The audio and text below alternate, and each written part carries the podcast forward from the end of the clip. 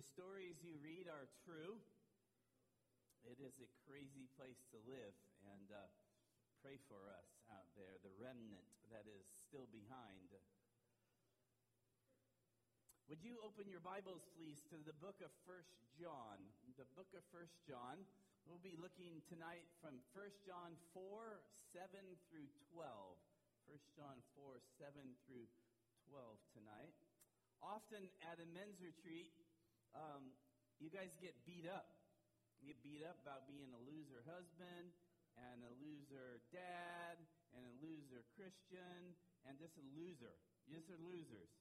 I hope not to do that to you tonight. I hope to go in the opposite direction and encourage you tonight. I'm going to challenge you, but I hope to encourage you tonight as we talk about God's love and uh, the love that we should have for each other. It's raining tonight, and um, I hear that I would say you guys, but we're in Texas, so I hear y'all are going to get two and a half inches of rain.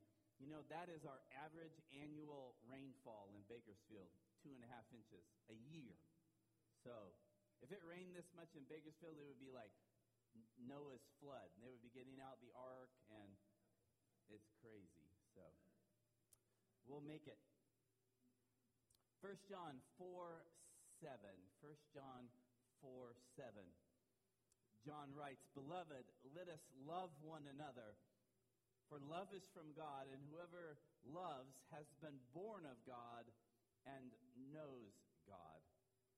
Believe me when I say that I know I'm speaking to a theologically rich church. I know your pastor, uh, Tom Pennington, that, that uh, the, the pastor of the church that sent you out here to the great Northwest here and Northlake, I know your pastor have known and admired and have looked up to. I'm not just saying that at all to Dusty for a long time. I know that he preaches the word. I know that this is a theologically rich church. I've also had a privilege of knowing many of you for many years uh, throughout the years as I come and go from countryside. And I know that this is a loving church. Cannot wait to be with, in church with you on Sunday and see more of that. But I know that this is both a theologically rich and a loving church. If I had to pick, though, which is the most difficult? Is it, is it more difficult to be theologically rich and knowledgeable, or is it more difficult to be loving? I'm going to pick the latter. It is more difficult to be biblically loving the way Jesus wants than just to be theologically sound. You know how I know that? Biblically, the Pharisees. The Pharisees had the Bible down. They had the Old Testament down. They had the law down, right? They knew the law. Upwards, downwards, inside out. And yet, did Jesus ever have a problem with those guys? What did he get on them about? The fact that they did not have grace and mercy. They had, they had the knowledge, they had the head knowledge, but they did not have grace and mercy and kindness towards other people. And, and Jesus didn't let them off the hook and say, well, you got one of the two. Jesus demands, men, that you and I have both. That we are theologically sound and that we are loving people. I'm going to make the case in the beginning here that, that love is the primary, the primary indication that we are a believer. Love is the primary indication that we are a believer. But isn't it true that our rich theology should lead to love, or as a seminary prof told me, our, our theology should always lead to doxology? The more we know about who God is should, should immediately just lead us into praise. The more we know of who God is, the more it should lead us into our love for Him. They both drive each other. When we see that in Paul in Ephesians 1, And Paul describes as he walks his way through Ephesians 1, talking about the Trinity and each person of the Trinity's involvement in our salvation. And he starts with the Father and talks about the Father called us from the foundation of the world. And as he describes what the Father has done in our salvation, he ends that little section by saying what? To the praise of his glorious grace. And then he walks in and talks about what the Son, what Jesus does in our salvation. And he ends that little section by declaring to the praise of his glorious grace. And then he ends that section talking about what the Holy Spirit does. He seals us for the day of adoption. And he ends that section by saying, What? The praise of his glorious grace. Our theology should always lead to doxology for sure. But the outline tonight is simple. That one, the priority of love. Secondly, the love for siblings. Thirdly, the love for stranger. The priority of love, the love for siblings, the love for the stranger. Again, I want us to be reminded that it is love that is the defining activity of the true believer, the true follower of Jesus. Love. What did Jesus say in John 13? We're going to get to this passage a little bit later. By this, all people will know that you are my disciples if you have what? Love. If you have love. Not just have love, but love for one another.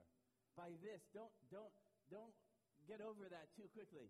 By this will all people, inside the church and outside the church, know that you are my disciples if you have love for one another.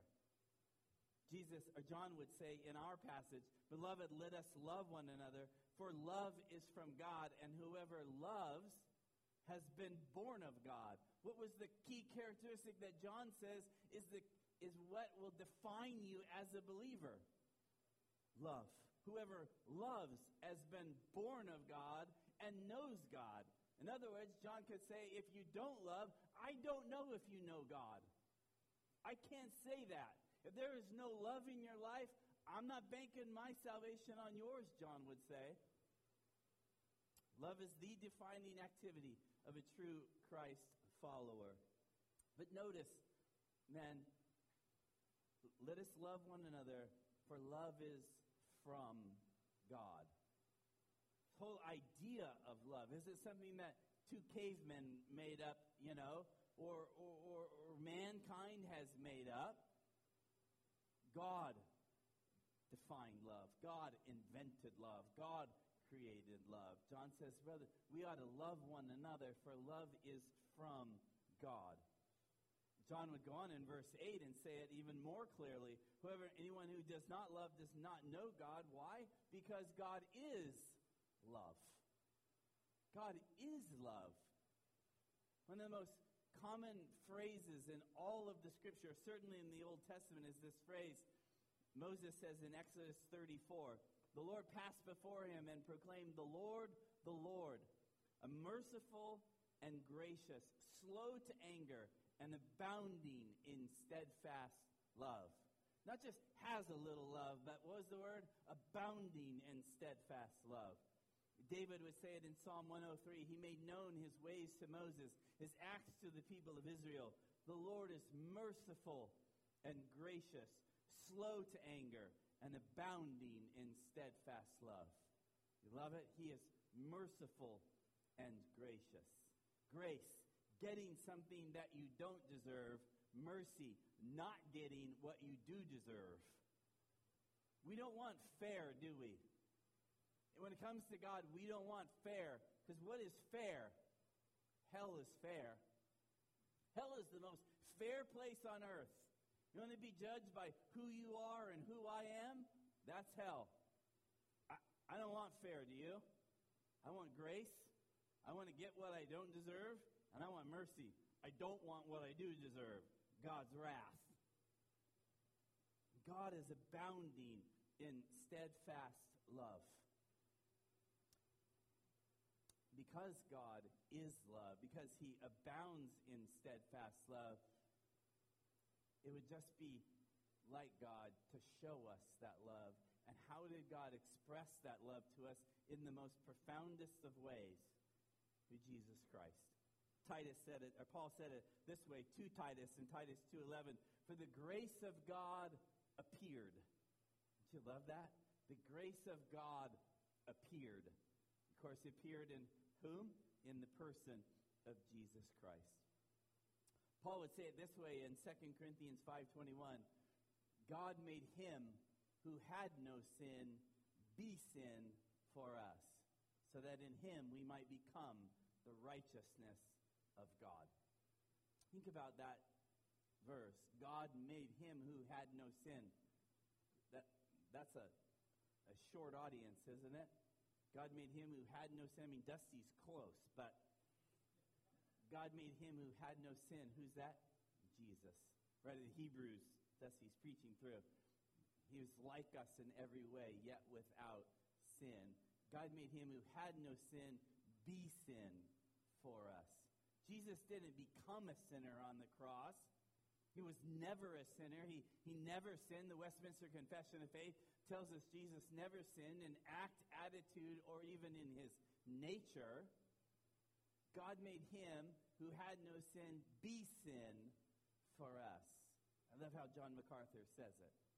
God treated Jesus on the cross as if Jesus had committed every sin by every person who would ever believe, when in fact Jesus had committed none of them. Think about that. God treated Jesus on the cross as if Jesus had committed every sin by every person who would ever believe, when in fact Jesus had committed none of them. Or put it more personally, that verse means God treated Jesus on the cross as if Jesus had lived your life. Is that fair? That's not fair, is it? Jesus had no sin in his life, never sinned. He went to the cross, the perfect, spotless lamb. God made him who had no sin be sin for us. Jesus took the wrath of God. John's going to say in a moment again, a propitiation for our sins. God made him who had no sin be sin for us. God treated Jesus on the cross as if he had lived our life. Thankfully, the verse doesn't end, though, does it? God made him who had no sin be sin for us so that in him we might become what? The righteousness of God. It's a doctrine of imputation, pure and simple, is it not? God takes our sin, the moment that we trust him as our Lord and our Savior, God takes our sin and imputes it. It's an accounting term. He, he credits it to Jesus' account. Treats Jesus as if he had lived your life. And then he takes Jesus' righteousness and credits that to your account. God treats Jesus as if he lived your life so that he can in turn then treat you as if you had lived Jesus' life. That's amazing grace, is it not? That's what I would call love love. God didn't have to do that. He didn't have to send his only one and his only son. He didn't have to Jesus didn't have to come. Jesus didn't have to go to the cross and become sin for us. The amazing reality of the gospel, though, isn't it? That our sin could be imputed to Jesus and his righteousness as Martin Luther called it, an alien righteousness, because it's not our righteousness. It's, an, it's a righteousness that comes from outside of ourselves, could be imputed, credited to us, so that now when God looks at us, he sees you as the perfect righteousness of God. Amazing, amazing grace. That doesn't cause us to break out into doxology and to thank God for what he has done. I, I don't know what does. Priority of love is the defining characteristic of a true follower of Jesus. Where does that love come from? It comes from God who is love. God being love showed us his love by sending his own son who died on the cross and now Jesus can forgive us of our sins, wipe us clean. Though we our sins were red as scarlet, we can be white as snow. What an amazing God we have. Amazing God. John would say in 1 John 4 11, Dear friends, if God loved us in this way, so also we must love one another. It's the biggest no brainer in the world for John. If uh, upon hearing that, that Jesus has come and become the propitiation for our sins and has died on the cross for our sins, we who were absolutely without hope in the world. John then says, Dear friends, if God loved us in this way, so also we must love one another. How can, how can you not? To love is to know God and act God. And so John will say in verse 12, no one has ever seen God at any time. That's true. No one has ever seen God at any time. But notice what John says. How, how has God made himself visible? Outside of the person of Jesus, notice what John says. No one has seen God at any time. But if we love one another, God's love resides in us, and his love is perfected in us. Do you understand what John is saying? No one has seen God. And outside of Jesus Christ, we have an opportunity to communicate, to, to actually have people see God. If they see you loving one another, they will see God. We display God in our home, in our church, to the world around us as we love God, as we love people, and as we love Him. Beloved, the world is not looking for us to be creative. The world is not looking for us to be snazzy. It's not looking for us to, to have the, the best music. Randy's awesome. Not looking for us to put on the greatest drama plays or create the best art. Create we're never going to wow the world. But anything that we do in those realms, they'll put on better concerts. They'll put on a better light show. They'll put on a better whatever. We're not, we're not asked to do those things. What we are asked, in fact, what we are commanded to do, to display God to the world around us, amongst other things, primarily, is to love and to love well. And as we do that, the world around us will take notice and go, How are those people doing? There, there is no racism in the church. There, there is no bigotry in the church. There is no misogyny in the church. There is no elder abuse in the church. They're not looking down on kids in the church. They just love each other. I want that. Jesus tells us and John tells us that's how it's supposed to be. We're not going to trick anybody into the kingdom. God sovereignly will call his people. But our part is to love for sure. Well, certainly the aim of discipleship to Jesus is to become love. Not just being a theologian, but love. So, secondly, how do we love or who are we to love? Primarily two groups of people. One, we are to love our siblings. Look at 1 John. Turn back in your Bible a couple of chapters to 1 John chapter 2. 1 John chapter 2. Look at verse 7 through 10 with me. 1 John 2, 7 through 10. Beloved, I'm writing you no new commandment, but an old commandment that you had from the beginning. What, what's the beginning? Old Testament, way, way back there. The old commandment is the word that you have heard. At the same time, it is a new commandment that I am writing to you, which is true in him and in you. How is it a new commandment? Because it's in him. In who? In Jesus. This, this old commandment of loving God and loving people has now been manifested to you in the person of Jesus Christ. Now you have seen it on display. We're going to look at that.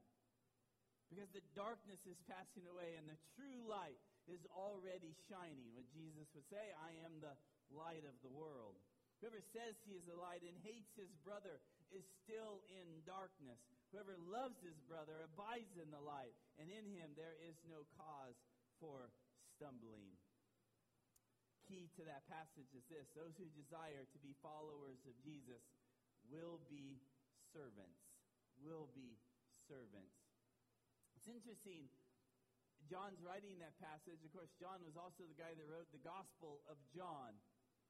In the other synoptic gospels, Matthew, Mark, and Luke, when we get to the Last Supper, those writers rightly focus on really the bread and the wine, uh, that portion of the Last Supper. But John doesn't do that. When John writes about the Last Supper in John 13, he doesn't focus on the bread and the wine. He focuses on two other things. He's focused on the basin and the towel. He mentions that part, but he goes into far greater depth on the basin and the towel. It's almost as if John knows, you guys already heard about that part. I want to focus on this part. And this key component that Jesus exemplifies for his disciples the basin and the towel when he washes their feet. Remember, men, Jesus loves his disciples in a way that they are completely unworthy of. He loves his disciples in a way they are completely unworthy of. They will all leave him. One already has, right? He's going to go betray Jesus for 30 pieces of silver. But they're all going to betray him. They're all going to leave him. They will all break his heart. They will all abandon him. And he knows that. Jesus isn't caught off guard. Jesus isn't Pollyanna about this night. He doesn't think, oh, these are my buddies and we're going to sit here and sing Kumbaya. and I'm going to wash their feet. This is going to be a really cool, like, man experience. Jesus washes their feet knowing they are going to abandon him. Knowing them, humanly speaking, they're going to break his heart. Knowing that they're going to betray him. Knowing that they're going to leave him. He knows that it's important, and he does it anyways. In fact, I would argue he does it because he knows they're going to do that. He's setting an amazing example for those men who are going to be the leaders of the church and for us who are commanded to be the leaders of our family and leaders of church in some way. He does it so that we will have that kind of example.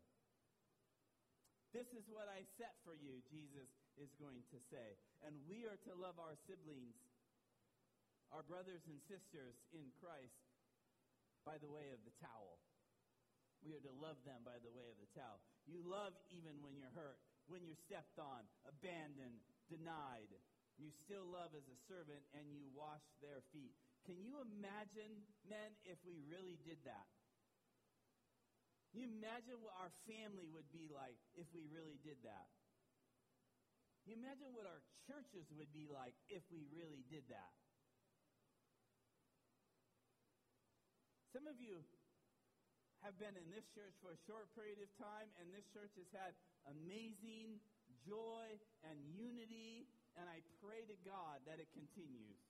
And it can if we follow these scriptures. Some of you have been in other churches. Some of you I know uh, been around long enough to have been in some doozy of churches. Some church splits, some arguments, some crazy stuff that's happened in church. Am I right? People that you never thought would do that. People you never thought would say that. People churches that you never thought would get to that place. They're like hyenas eating each other. That happens in the church. I pray it will never happen here, and it's not supposed to. Not supposed to. Jesus said at the end of that night, the end of the Last Supper, after he washed their feet, knowing they were going to do all that, Jesus tells them this in John 13 A new command I give you love one another. As, listen, listen what he says. As I have loved you, so you must love one another. By this will all people know that you are my disciples, if you have love for one another. Please see that. By this, all people will know that you are my disciples if you have love for one another in the context in which it is said. Jesus just washed their feet, knowing that they're going to abandon him, knowing that they're going to deny him, knowing that they're going to leave him, knowing that they're going to hurt him. And Jesus looks those men in the eye and says, You must love one another as I have loved you. Isn't it easy, men, to love the people that love us? It's easy to love people that love us. It's easy to love people that just pat us on the back all the time or admire us or say nice things to us. It's a whole lot harder to love people that rub you the wrong way, is it not? Whole lot harder to love people who maybe have a different political bent. Maybe from a different state like California. Those people are hard to love. I get it.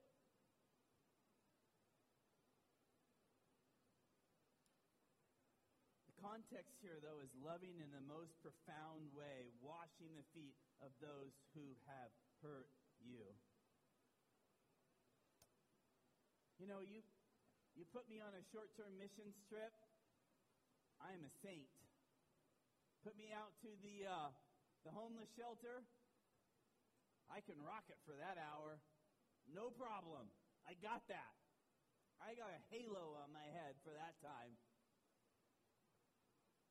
get me home, somehow I turn demon possessed. Why is it so hard? Put at church. I can, I can be great. Men's retreat. I can come across the greatest guy, maybe. You're like, this guy's boring. But I can come across as a nice guy. So hard, though, isn't it? In our home, or with our wife, with our kids. But there's ever a place that we are supposed to be loving, isn't it there? Doesn't it need to start there? Will our wife hurt us? Yep. Have we hurt her? Yep. She going to hurt us again? Yep. Are we going to hurt her? Yep. Our kids hurt us? Yep. Have we hurt our kids? Yep. And Jesus says, as I have loved you. Think, think you and I are ever like perfect saints to Jesus? Like, we just follow through on everything we ever say to Jesus, follow through on everything he asks us to do. We're just like, oh man, I'm glad I got that guy on my team. They're awesome. We can be honest. You know your heart, and I know mine. Let's be honest. We can be the biggest jerks ever, right? Especially to Jesus, who knows everything that we've done. Nobody else knows. Jesus knows. And not only our actions, he knows what's in our heart, which is even worse. Jesus knows what's in our heart. He knows our actions. Uh, people know and people don't know. And God forbid anybody should ever know. That's the Jesus that went to the cross to pay for all of your sins and mine. That's the Jesus that says, I'm going to wash your feet. I know you're going to hurt me. You hurt me before, you're going to hurt me again. I love you. And as I have loved you, so you must love one another. Men, if it doesn't start in our home, and I'm preaching to myself as much as I'm preaching to you, if I can't love my wife, and I can't love my four kids first and foremost, as Jesus loves me unconditionally, servant leadership, absolutely treating them as more important than myself. Isn't that exactly what Jesus did? He's God and he treats these men as more important than himself. Men he knew have hurt him and will hurt him again. Absolutely imperfect. Peter, within 24 hours, is going to deny three times that he even knows Jesus. Third time, he's going to curse about it. Think that's a that's a uh-oh to Jesus? He knows exactly what Peter's going to do. And Jesus washes his feet anyways. Men, you and I are commanded by Jesus to love, to wash the feet of those people that are around us, to wash the feet of our wife, to wash the feet of our kids, to wash the feet of each other, our siblings, our brothers and sisters, your brothers that are in this room and, and that are not in this room. We are commanded to love one another, to wash each other's feet. Some men in here have hurt you or will hurt you. Wash their feet. You have no, no, wash their feet. You don't know what they say. Wash their feet. I got to remind myself so often, and it is so much easier said than done. Years of ministry, people say the kindest things to you when you're a pastor. Get the greatest emails. And you just think, just keep washing their feet. Just wash their feet. Just take the high road, wash their feet. Remember these words. Jesus said, If I then, your teacher and your Lord, if I then am your rabbi and your God, have washed your feet, so you must wash other people's feet. Beloved, just think for a minute again about how powerful it would be at North Lake Bible Church if you really love each other like Jesus loves you. How powerful that would be in the life of this church. You have great preaching, and you need that. You have great music. Point to the same guy. You have that. You're going to have that. You're going to be theologically taught. I'm not downplaying that for a second. You must have that. But we got to have both. Can you imagine how powerful it is? How powerful it is to have a church that is theologically deep and sincerely loving. But too often you have churches that are one or the other. They lean one or the other. Like, yeah, we really love each other, but, oh, I can't talk my way theologically out of a paper bag. Or I'm so theologically deep, you, you know who I'm against and what I'm against. I'm against everybody, and I'm against everything. Well, how about being theologically rich and being students of God's Word and sincere love for the brethren? And where does the love flow from? Not just from ourselves, but because we know how God has loved us. We understand the gospel. We understand the sacrifice that was made for us. And because we understand how God has so loved us, so we want to love one another. It's a natural outflow of that. Again, I just remind you of the words of Paul in Philippians 2. Consider one another, regard one another as more important than yourself. You remember, Paul goes on in that same passage to use who is an example? Jesus.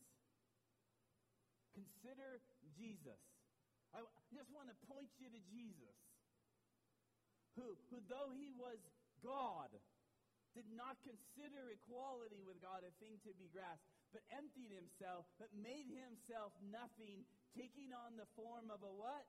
A servant, a doulos, a slave. Paul's example, John's example is Jesus. If Jesus did that, and he did, and he commands us to do the same, let us do the same.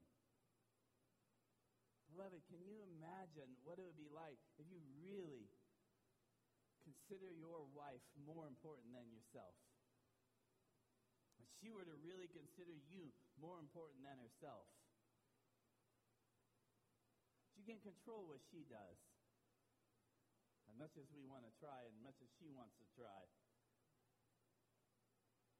You and I know. Make a commitment. I'm going to, no matter what she does or doesn't do.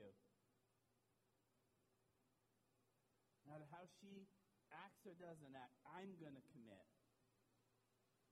to symbolically, if you will, wash her feet. I'm going to symbolically serve her. And I'm going to realistically serve her. I'm going to consider her more important than myself. I think if you did that within the church amongst the siblings here, we really consider each other more important than ourselves.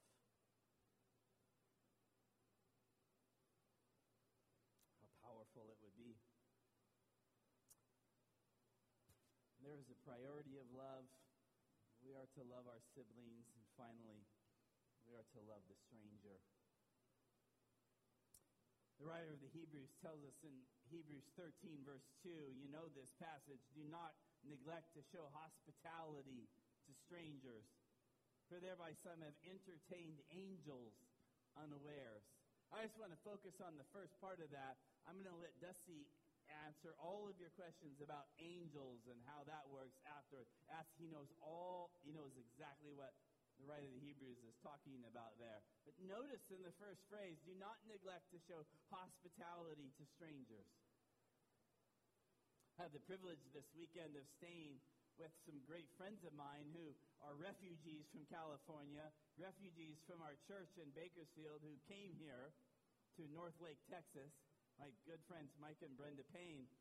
And uh, Brenda was actually my secretary for 13 years at our church in California, and then they moved here. They actually called and said, Hey, we're in North Lake. Do you know of a good church around here?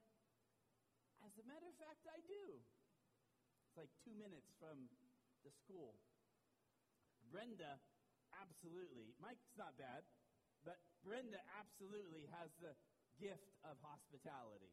I mean, it's unbelievable. I walk in and there's this whole room set up and towels, and I'm like, wow, this is awesome.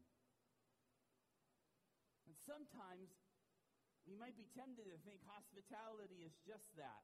Hospitality means I got to have people over to my house. Hospitality is about inviting people over and doing things. Who is the greatest human that ever lived? I, I say it this way Who is the most hospitable person who ever lived? Hasn't it, does it have to be Jesus?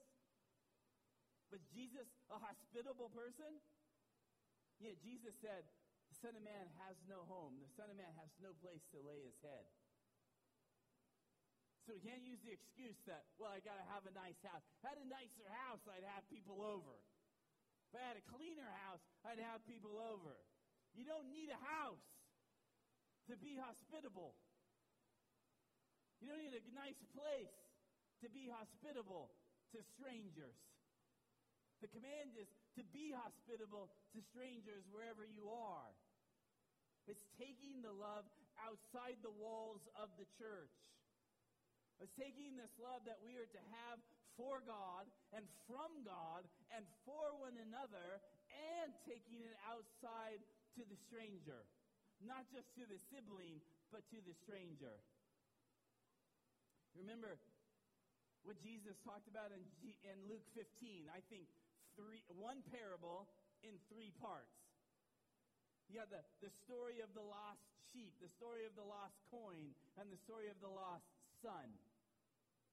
Jesus is preoccupied in those parable, in those stories, with what? With the person that's lost, with the stranger.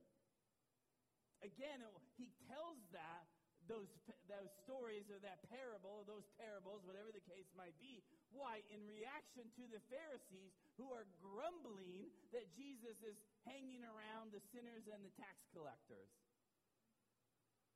That Jesus is being hospitable to the stranger.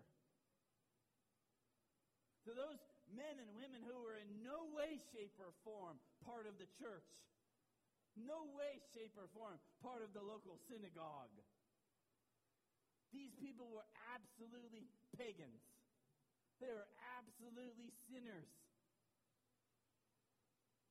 And Jesus shows them the exact same love to them that he does to his own disciples. Make no mistake, he doesn't, doesn't give in to their sin. He doesn't, he doesn't admire their sin. He doesn't even confirm their sin. He doesn't say, hey, go live however you want. Woman caught in adultery is a great example. If that's a real story, it certainly rings true of Jesus, does it not? John 8, here this woman is caught in adultery, and what's Jesus' words to her? As he shows her grace and mercy, he's without sin cast the first stone, and everybody walks away. What does he say to her? Go, but sin no more. He acknowledges her sin. Woman at the well in Samaria, he acknowledges to her, you, have had a number of husbands and you're living with a dude that ain't your husband right now. He doesn't banish her, he honors her. Somehow he is very hospitable to the stranger. And then we got to learn something from that. Jesus' point in all of this is that mature compassion loves and moves beyond within our circles and moves to those on the outside. Remember Jesus' words in Luke 6 36 Be merciful even to those who are merciful, or even as your Father, excuse me, be merciful even as your Father is merciful. And in the context, who's Jesus talking about? Loving your enemies, those outside the church. In other words, God's love doesn't stay home it goes beyond the walls. God's love doesn't just stay home, it goes beyond the walls. Brothers, how are you treating the stranger? Ask you an honest question. Do you even know any? Do you even know any? I'm not, I'm not talking, do you work with any? I know you work with some. But do you, do you know some strangers? Are you friends with any of them? Like, do you do things with them? Believe me, I know how easy it is, especially as a pastor, that this is my circle. This is my world. My siblings, if you will. My brothers and sisters in Christ. This is my world. I've known over 38 years that it's not just pastors who have that temptation. That this is our world. This is the only people that I hang with. These are the only people that are my friends are, are right here in my circle, within the walls. Do you know any strangers? Would you consider any of them your friends? Would any of them consider you their friend? Jesus absolutely had friends, if you will, that were strangers absolutely they would consider Jesus a friend. They had no problem coming up to them. They knew when they come up to him, they weren't going to be judged. They, they knew he wasn't going to go along with their sin. They, they weren't naive about that. But somehow Jesus was very comfortable in that world. Never affirming the sin, but living among it. And somehow Jesus made them comfortable to be around him. Isn't that not what we're called to do? To be a light in the world, to be salt in the earth, to love the stranger?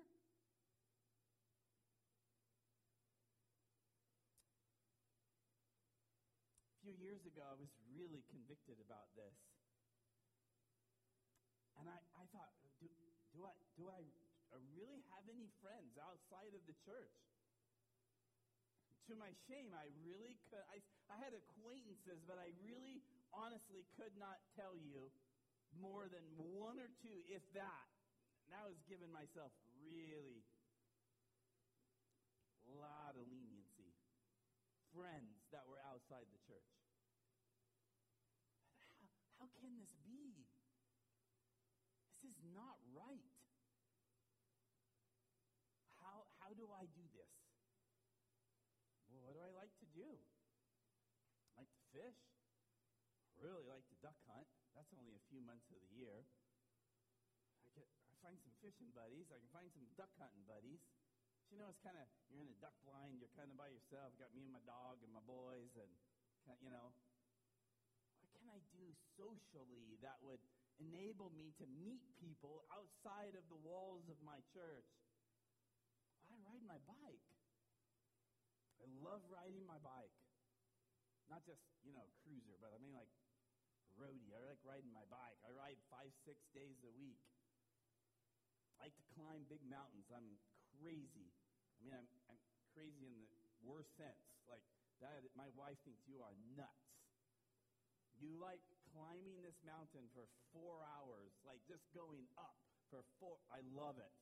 Let me suffer for four hours climbing a 7,000 foot mountain. I love that. Take me an hour to get down and four hours to get up there. I love it. I started meeting these people. I started finding ways to finding guys to go to the bike shop, and I find these guys. Now you guys are riding. Uh, you know, would you mind if I tagged along? And now, if I had my phone on me and sitting over there, I'm in a WhatsApp thread with 128 guys, and 126 of them don't go to church. And every day, we're talking about what the ride is tomorrow. Not that 128 guys show up every day, but we're, we're talking. And some of these men over the last several years, four or five years, have become, honestly, some of my best friends. I went through a horrible season last summer, and some of these guys, they were there. They were there. They are my friends. And I really believe they would say, hey, Brian's my friend. And they know who I am. When I show up, I ride up on my bike, a preacher's here. Yep, preacher's here. And I've had a wonderful opportunity to communicate the gospel to many of them, climbing up those big mountains. We got nothing else to do, suffer, and trying to get your breath. But, beloved, do you know strangers? Are you involved in their lives? Do you hang out with them at all? Do they want to hang out with you? And if not, why not?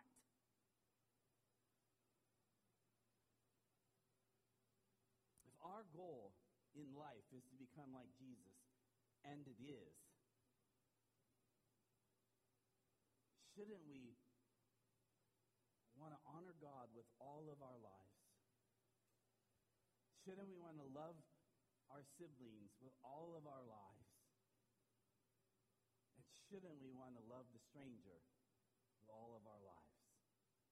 How else are we going to win them outside of God's sovereignty? God uses the means by which God in his sovereignty calls people to himself often, more often than not, is how? How did you come? Through relationships. God, use us as we love the people outside the walls of the church in this growing, amazing community that you have the privilege of being in. There's 11 acres sitting over there ready to get built on, and a whole bunch of people coming from California and a whole lot of other places around the world that need Jesus. And God's asking us to love them and befriend them. Not just so that we can bring them to Jesus, so we can just invest in their lives, be friends, and hopefully, prayerfully one day, lead them to Christ. Dietrich Bonhoeffer said, only love gets close enough to know. Man, I'm telling you, as I got to know some of these guys, I was so, I, I, honest to goodness, I see some of them, they're my age, they have women that they're living with, they're sleeping with, and I'm like, you guys old enough to know better? And then I'm like, well, they're just sinners doing what sinners do. Like, okay, I get it. And then I hear their story and get close enough to know their story, close enough to get inside their lives and break down the shell. And then I'm like, I'm far more compassionate to them, far more understanding of these guys. to hear their story.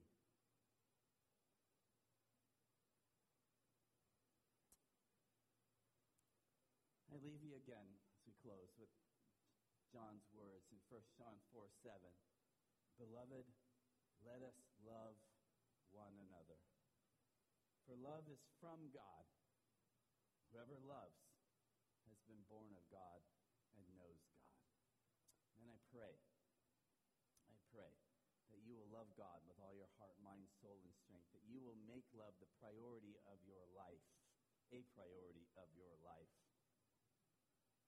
That the love that you have will come from your understanding and your realization every day of the gospel.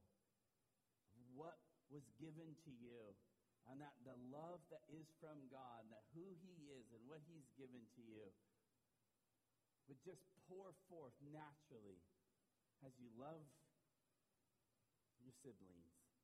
Begins in our home, begins with our wife and with our kids, and it, and it spreads out to the men that are here and your brothers and sisters in this church? And would we, would we wash each other's feet? We genuinely consider one another as more important than ourselves. Think how powerful that would be. Remember the words of Jesus As I have loved you, so you must love one another. And then, thirdly, I pray that we would love the stranger. We would not ignore the stranger. We would not just judge the stranger but we would know them. We would make time to get involved in people outside of our four walls at the church, be involved in their lives. We would have friends. They would see us as friends. And of course, prayerfully consider, pray for those opportunities to tell them about this amazing God who has this love, this amazing Jesus who died for them on the cross. I pray that North Lake Bible Church would be a church that is both theologically deep and rich and has a tremendous love for God, for each other, and for this community and the world around you. I pray that would be true. Let me pray. God, thank you for our time. Thanks for these men. I know it was so distracting with the rain and the noise, and I pray, Lord, that somehow you spoke through your word, through all of that distraction. I pray, Lord, for this church. Thank you for Dusty. Thank you for the elders. Thank you for the leadership that's here. I pray, Lord, your blessing on the, these men. I pray, Lord, your blessing on this church, on these men that are here. God, would we love you, love each other, we love the stranger, that you would be glorified above all things. And I pray these things in Jesus' name.